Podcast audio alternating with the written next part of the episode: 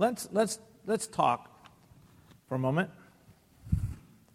Now, this next little discussion is, I'm just saying it a little bit tongue in cheek, a little bit like exaggerated tones and statements. And for artists in this room, you're going to be offended. And for the scientists in the room, you're going to be offended. But just like, let's roll with it, okay? Let's just, we're using this to get into our discussion, all right? So just tell me something.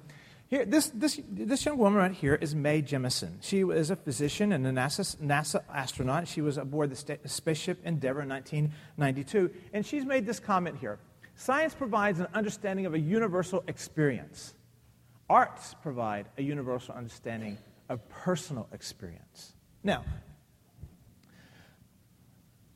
I'd like to just explore for a moment the differences between science and art. Immediately, some of you are thinking, well, there is none. They're interrelated at every realm.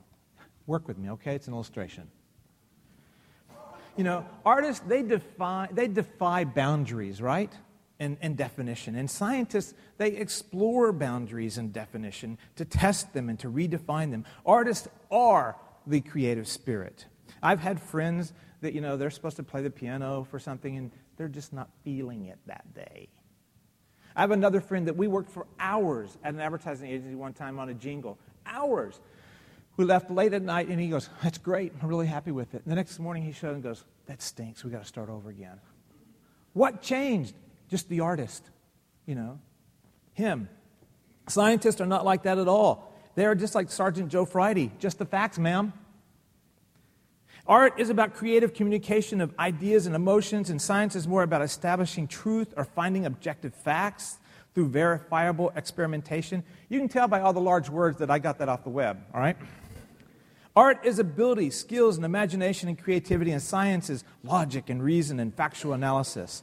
And art is the ability and skills associated with a particular task. It's the ability and skills to paint, Whereas science is logic and reasoning of why behind certain tasks, and that can be proven on the basis of experimentation and all. So let me give all the artists and scientists the opportunity right now to either correct what I've just said or to step in and add to it. So anyone want to do that? Anyone want to add to the list of the differences between art and science? Anyone at all? Joe Colombo?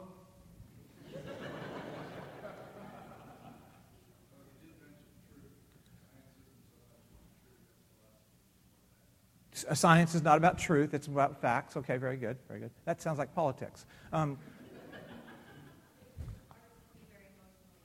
arts are very emotionally driven. Thank you very much. That's, that's well said. I like that. Yes, Jerry?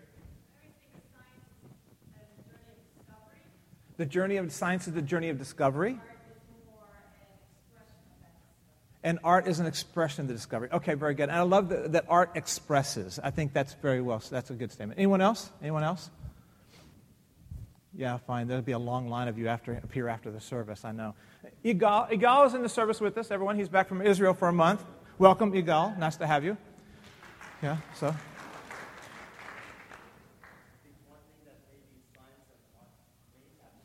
That, wait a minute, science and art, we're not talking about that today. We're talking about differences. You're taking me off topic. Go ahead, Igal. The, the common thing they have is imagination. Okay, very good, very good. And then on the back row.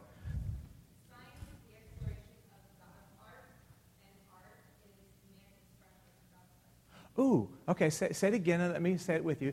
Science is the exploration of God's art, and art is the man's expression of God's art.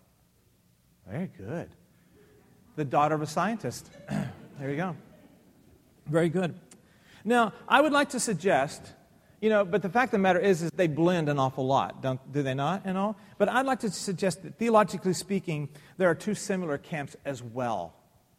That they, they, they, they interact more, but like they appear to be, they're very different and all. And I don't have great terms for them today, so just again, work with the illustration and all, okay? And so this is the, and this, this, and if the other discussion didn't offend some of you, this one will probably offend the rest of you, okay?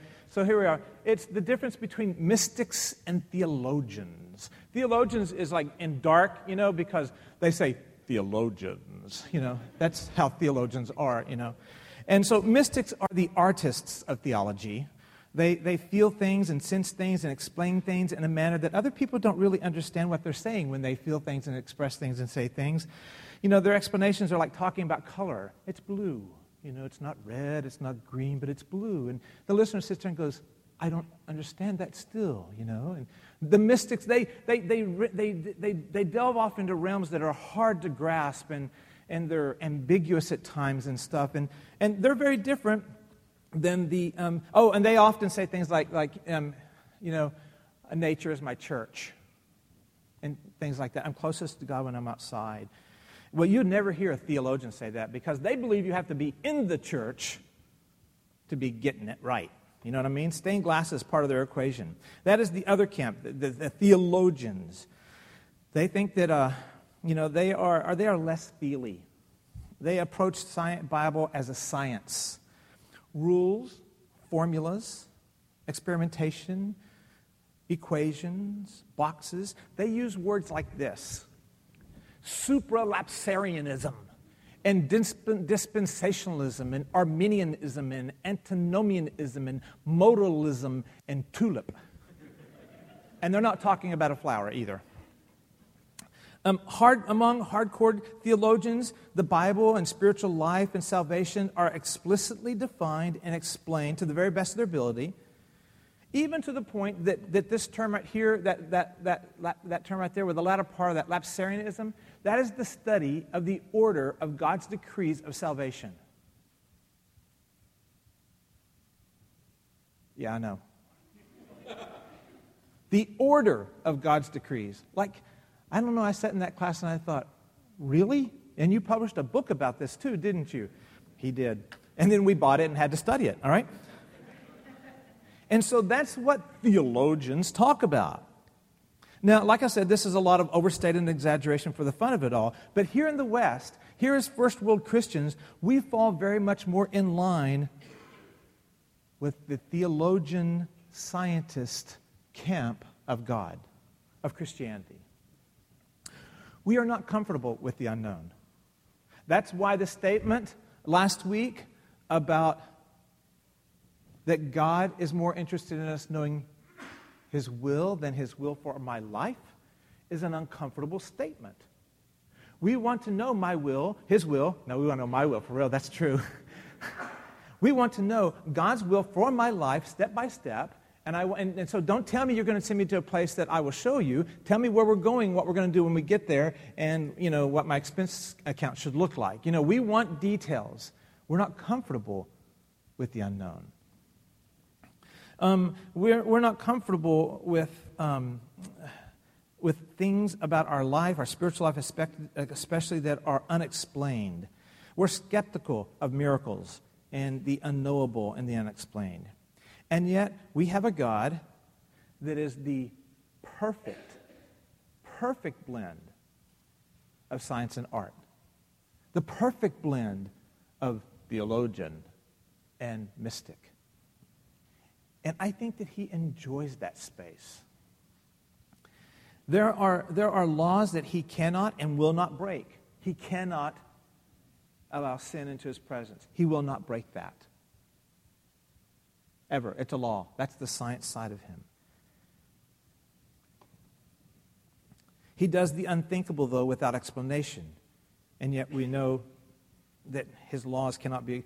So the, the science side of him is that he cannot break his laws, and yet he has this one part of him here that is very artsy, and that's this statement right here. And without faith, faith is definitely an art, is it not?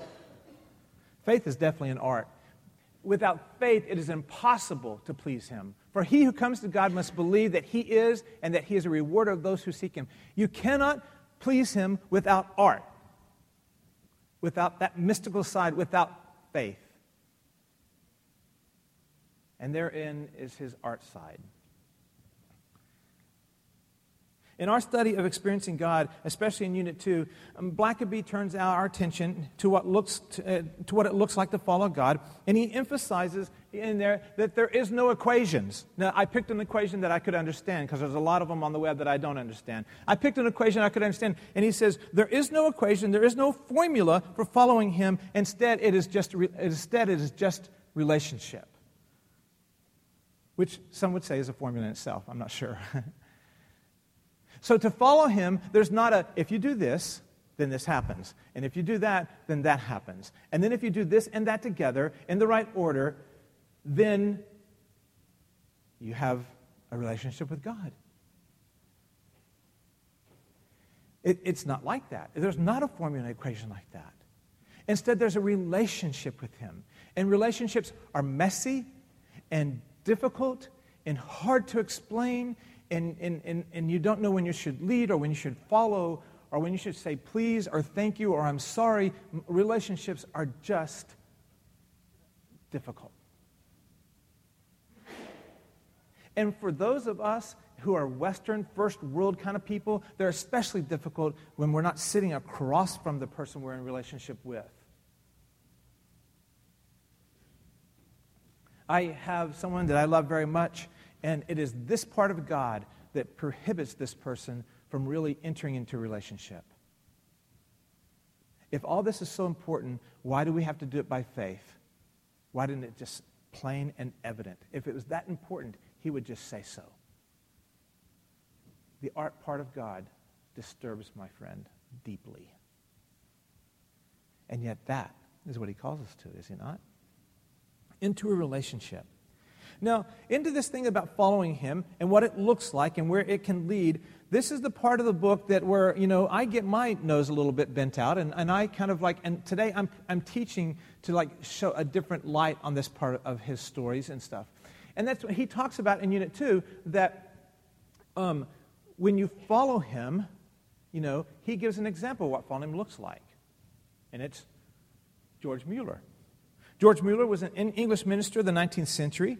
And he wanted his ministry to be one that could only be explained as an act of God. Do you get that? He, he wanted to do ministry in such a way that when people looked at it, they couldn't say, well, that's easy. Mueller's rich. He can afford all that. No, that's, that, he didn't want them to say that. He, he, they didn't want him to say, well, that's easy. Mueller's connected. He can pull all the strings to make that happen. He didn't want them to say that. He wanted them to only be able to say, wow, how did he do that? It must be God. That's what he wanted. And the product of that philosophy, of the product of pursuing God in that way, was that he cared for over 10,000 orphans during his lifetime. He would often see God meet needs at the very moment they were needed. As they sat down at the table with nothing in the cupboard, nothing to eat, God would provide the food for that meal. When they had financial obligations, God would provide in the moment. You know, that's the way that He and God worked. And, and my, my thing is this is that I want you to really, really hear and understand that that is the art part of the way that God deals with us.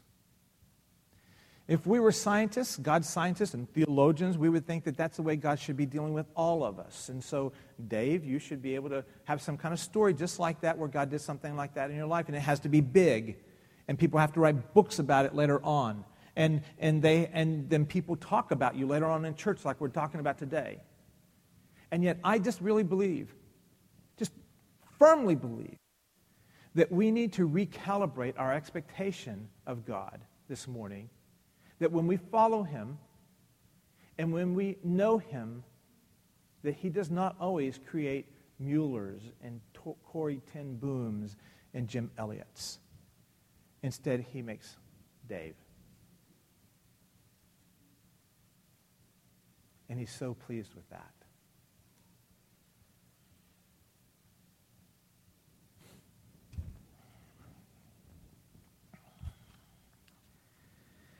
All of the stories that Henry kind of uses, they, they are kind of big, hairy, audacious goals kind of events.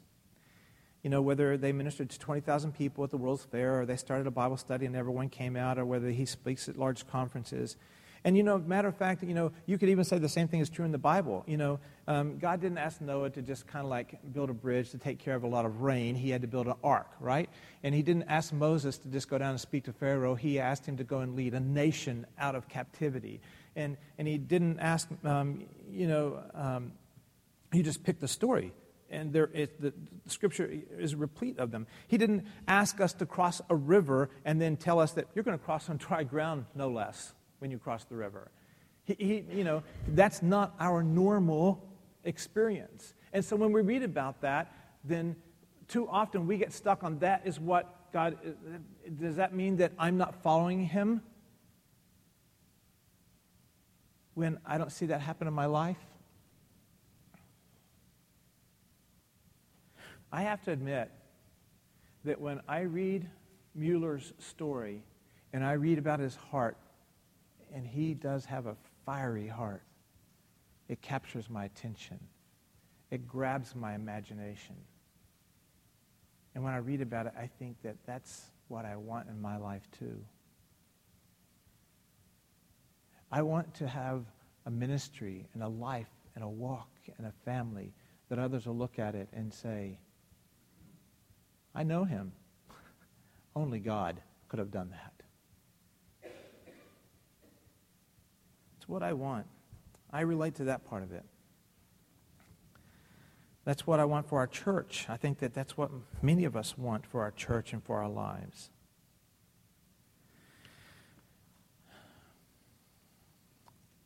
And I think at the very heart of it, it's the, you know it's one of my favorite psalms where the psalmist says, Not to us, O Lord, not to us, but unto your name be all honor and glory.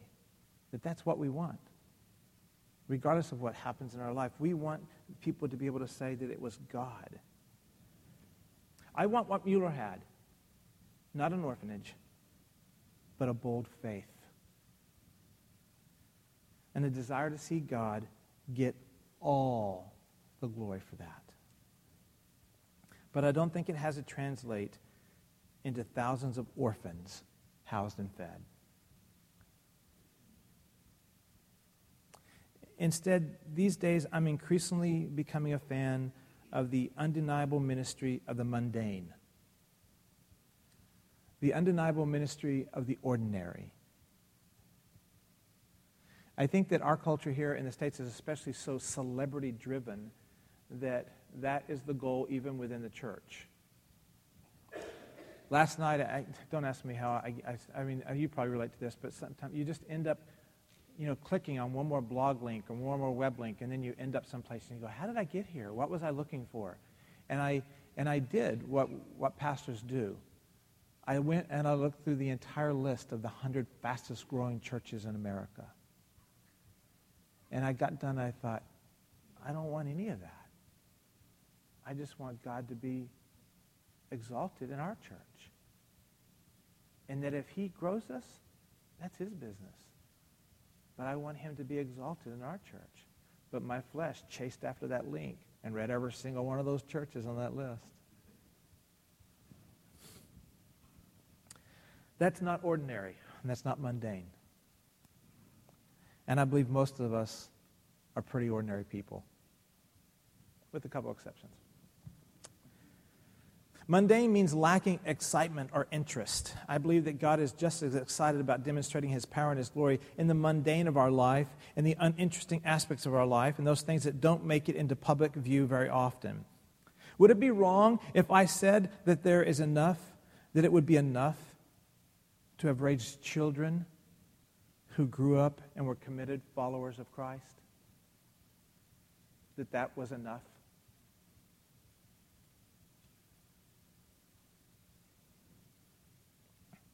That if that's all you ever accomplished in this life, would that be enough? I think it'd be an awful lot.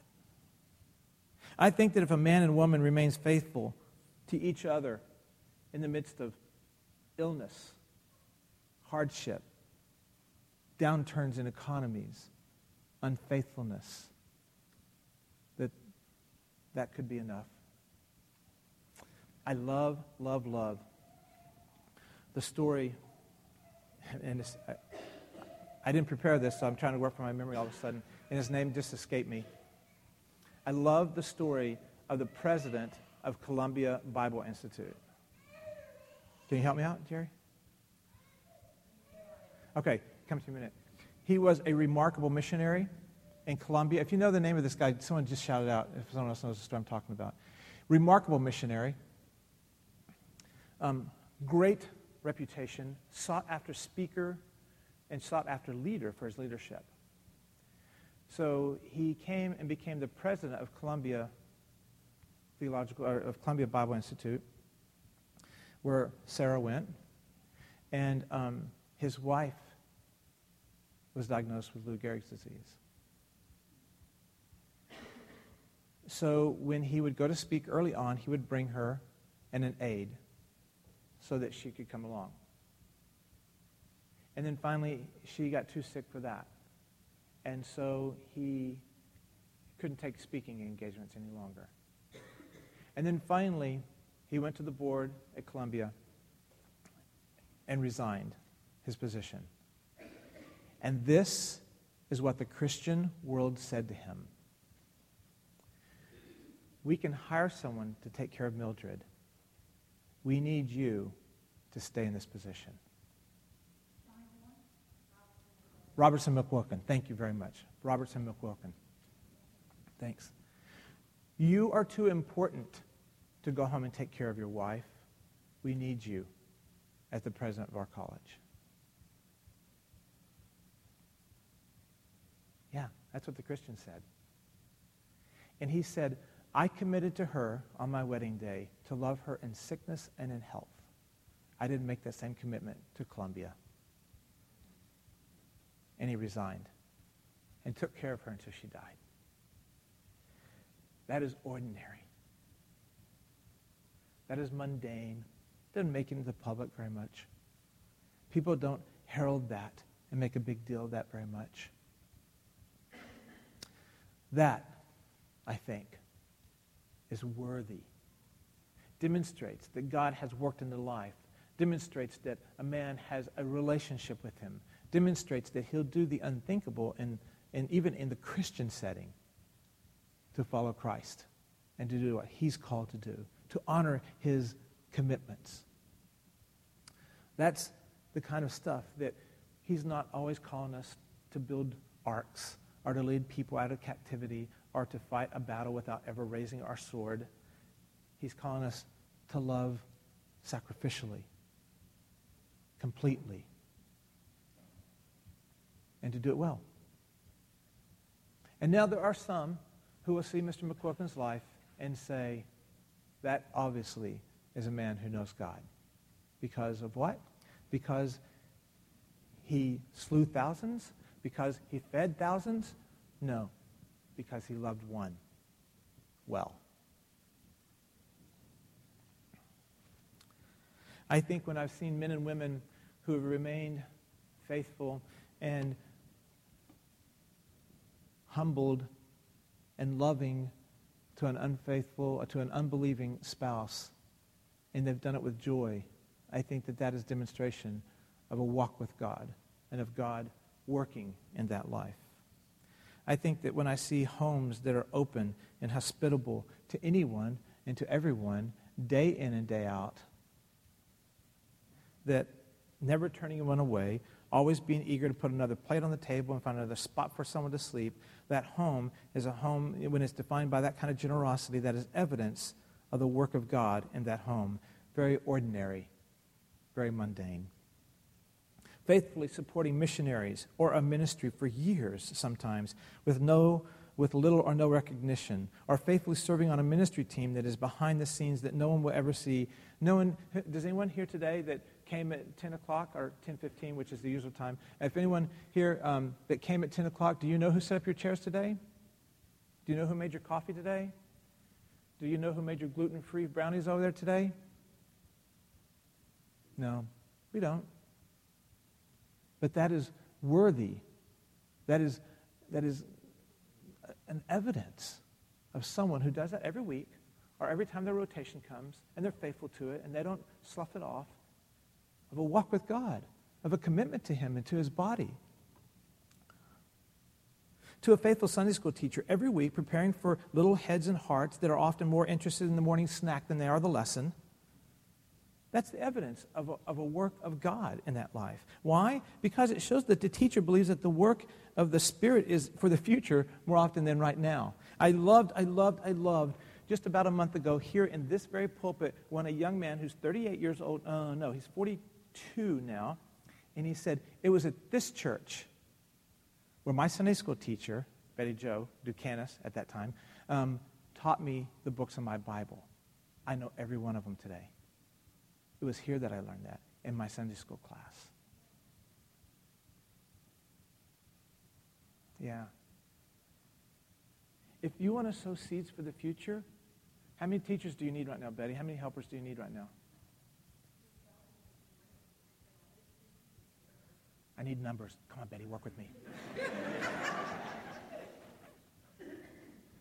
All right. There's, there's, there's helpers that are needed downstairs right now. There, there are nursery workers that are needed downstairs right now. And so that, let me tell you about that. That could be the ordinary of ordinary jobs, like lift the bottom, wipe the bottom, put them back down.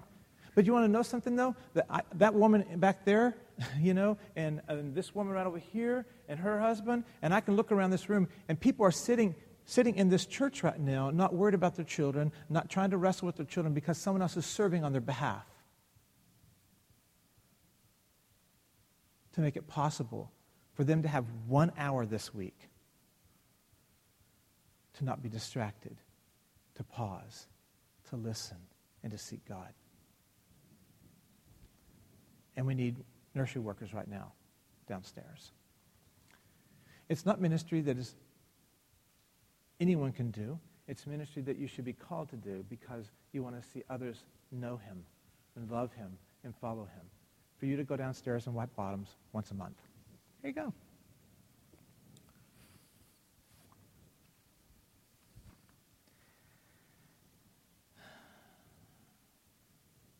When we talk about what does it look like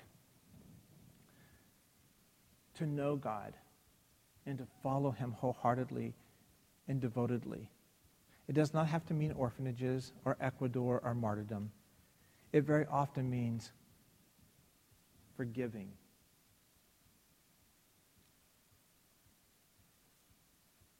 And walking away and rebuilding trust in a relationship to an unfaithful spouse to a business partner, to a child who's stolen from you,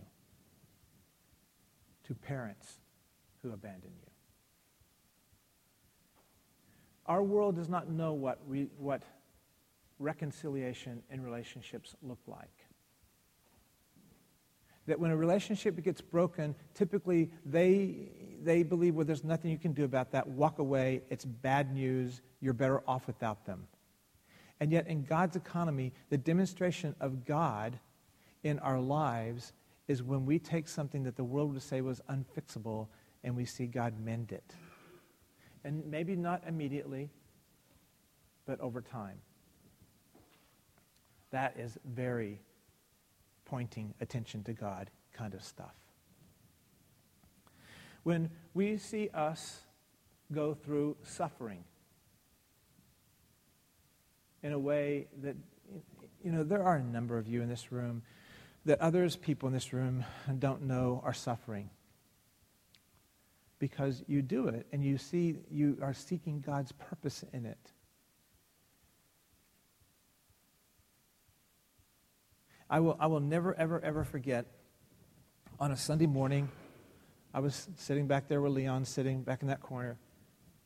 And a man that I loved and admired came and shared his testimony right here at a standing up microphone. He had been just become fully supported to go with New Tribes Mission Agency to go and serve overseas. And if you are no missionaries or were a missionary, you know how hard it is to finally get fully supported. And as he got fully supported, he was told, You have Lou Gehrig's disease. And I will never forget the day he stood up and talked about his suffering by saying, Unless a seed falls to the ground and dies, it produces no fruit. I'll never forget that day. Because his suffering was an instrument of God in his life. That was a mark of a life lived intimately with Christ, of a life that was, he, he was known by Christ and Christ knew him. John never went overseas and never led anyone to Christ overseas. He sat down there in that little white house on a hospital bed as members of, of different ones of us went down and sat with him during Sunday morning church. And he finally died in a nursing home. That was not a death that was wasted. That was not a life that was wasted because the way he lived it with the Lord made people say, that, that had to only be God. Suffering, when done in a relationship with the Lord, points others to God.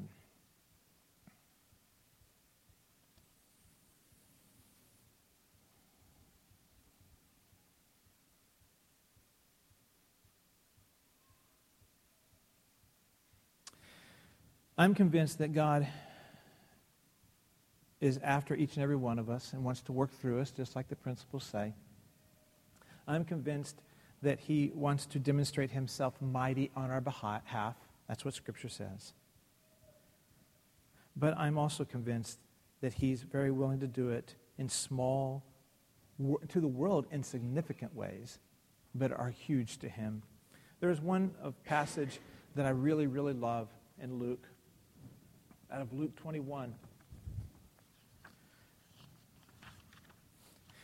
And Jesus said, as he looked up, he saw the rich putting their gifts into the treasury, and he saw a poor widow putting in two small copper coins. And he said, Truly I say to you, this poor widow put in more than all of them, for they all put in out of their surplus, but she, out of her poverty, put in all she had to live on.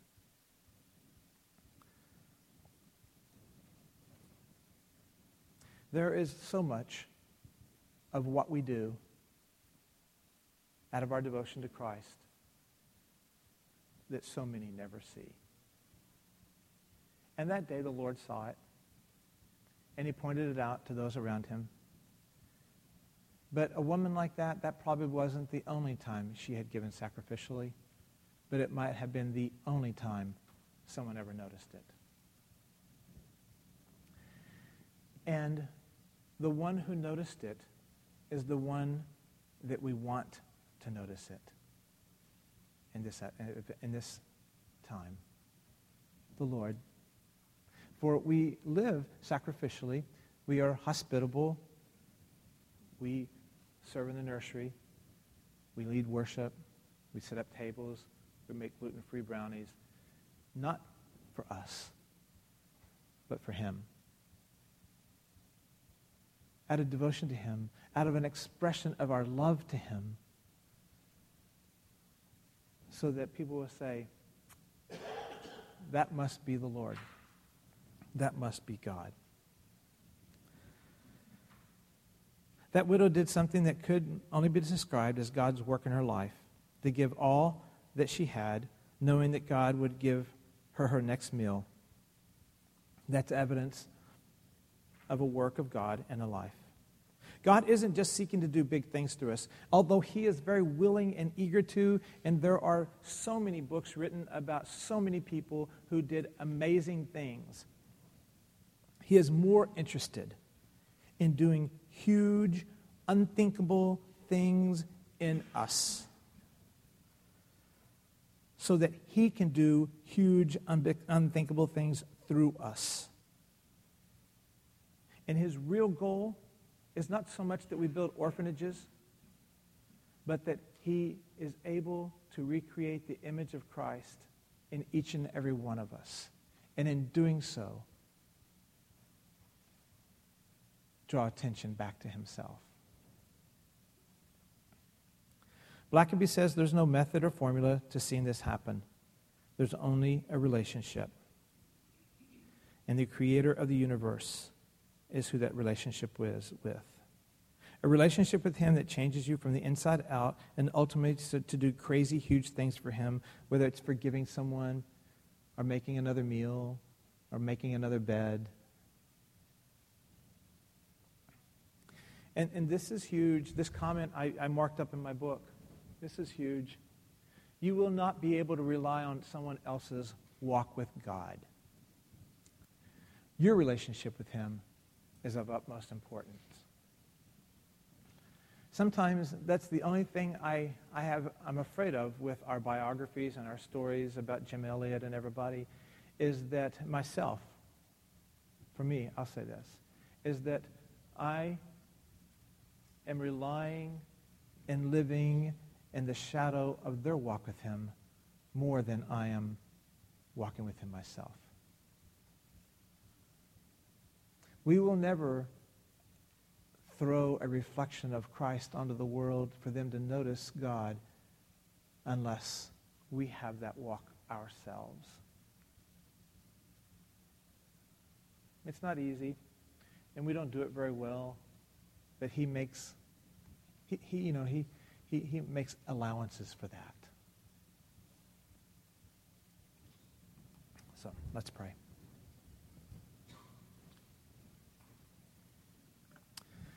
Father, this morning, we thank you that we do not all have to be Noah or Moses or Joshua or Caleb, Paul, Peter, Isaiah. Instead, Father, we can be us and we can live in the ordinariness of our life and allow you to work through us in sometimes small ways and sometimes big ways. But really, the expectation that you have of us and the one that we should rightly have of ourselves is to know you and to love you deeply and then to allow you to work however you want to it is the same thing, Father, when we talked about do we, should we know God's will for our life or should we know God's will? Well, here it is here is like, should we seek to do great things for God or should we seek to know God greatly? And it is to seek to know him greatly and allow you to work in all that. Thank you for grace. Thank you for forgiveness. Thank you for the doctrine of starting over fresh every single day, every single moment. What a great God you are. May we follow you more and more wholeheartedly. May we love you more deeply. And may more people look at our lives and say, that could only be God because it couldn't be him. It's in your name we pray. Amen.